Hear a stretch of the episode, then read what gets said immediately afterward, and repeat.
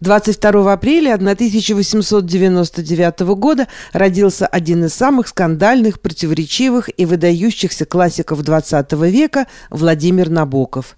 Я американский писатель, рожденный в России, получивший образование в Англии, где я изучал французскую литературу перед тем, как на 15 лет переселиться в Германию.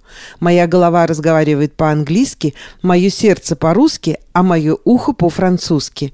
Так говорил писатель о самом себе. О его жизни и творчестве рассказывает Анна Ханен. Ранние годы Набокова, прошедшие на Большой морской в Петербурге и в загородном доме под Гатчиной, стали своего рода символом счастливого мира детства. Отец будущего классика, Владимир Дмитриевич Набоков, был известным юристом, политиком, одним из лидеров партии кадетов. Мать Елена Ивановна была дочкой богатого золотопромышленника. Юный Набоков увлекался бабочками и книгами, катался на велосипеде и на коньках, играл в теннис, занимался боксом, языками и шахматами.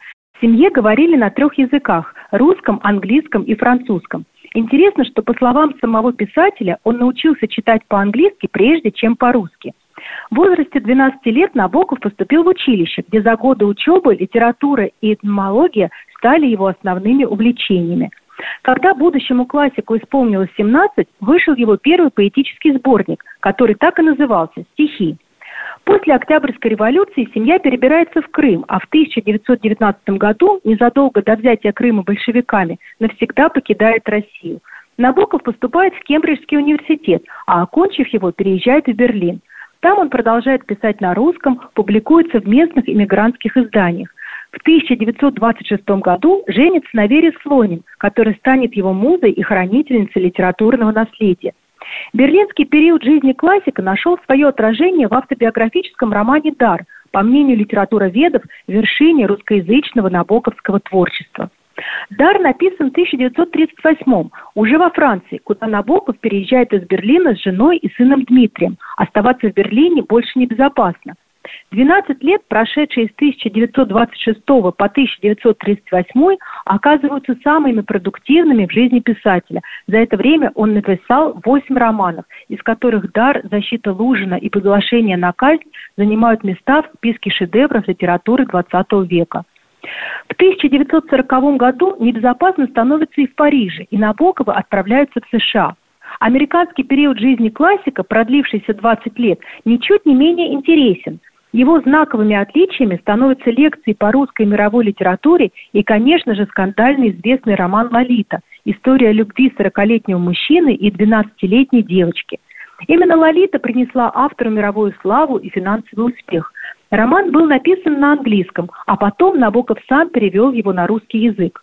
1960 год знаменуется возвращением в Европу. Набокова поселили в Швейцарии, в Монтрё, на берегу Женевского озера – Умер писатель 2 июля 1977 года в возрасте 78 лет.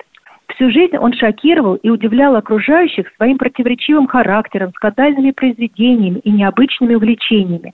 «Чудовище! Ну какой писатель!» – отзывался о нем еще один классик Иван Бунин. Напоследок приведем семь интересных фактов о Набокове.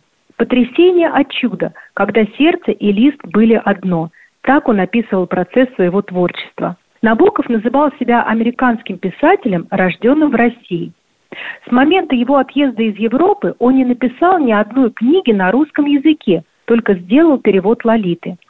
Первое время в Америке он работал в туалете, другого тихого места в квартире не было.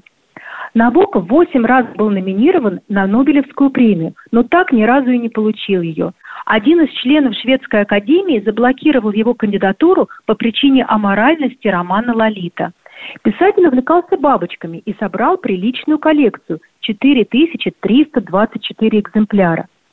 Английский – богатейший язык мира. Он очень гармоничен по духу и одинаково великолепен для выражения абстрактных понятий и для обозначения предметов. Но, конечно, мой английский – всего лишь эхо моего русского, говорил Набоков.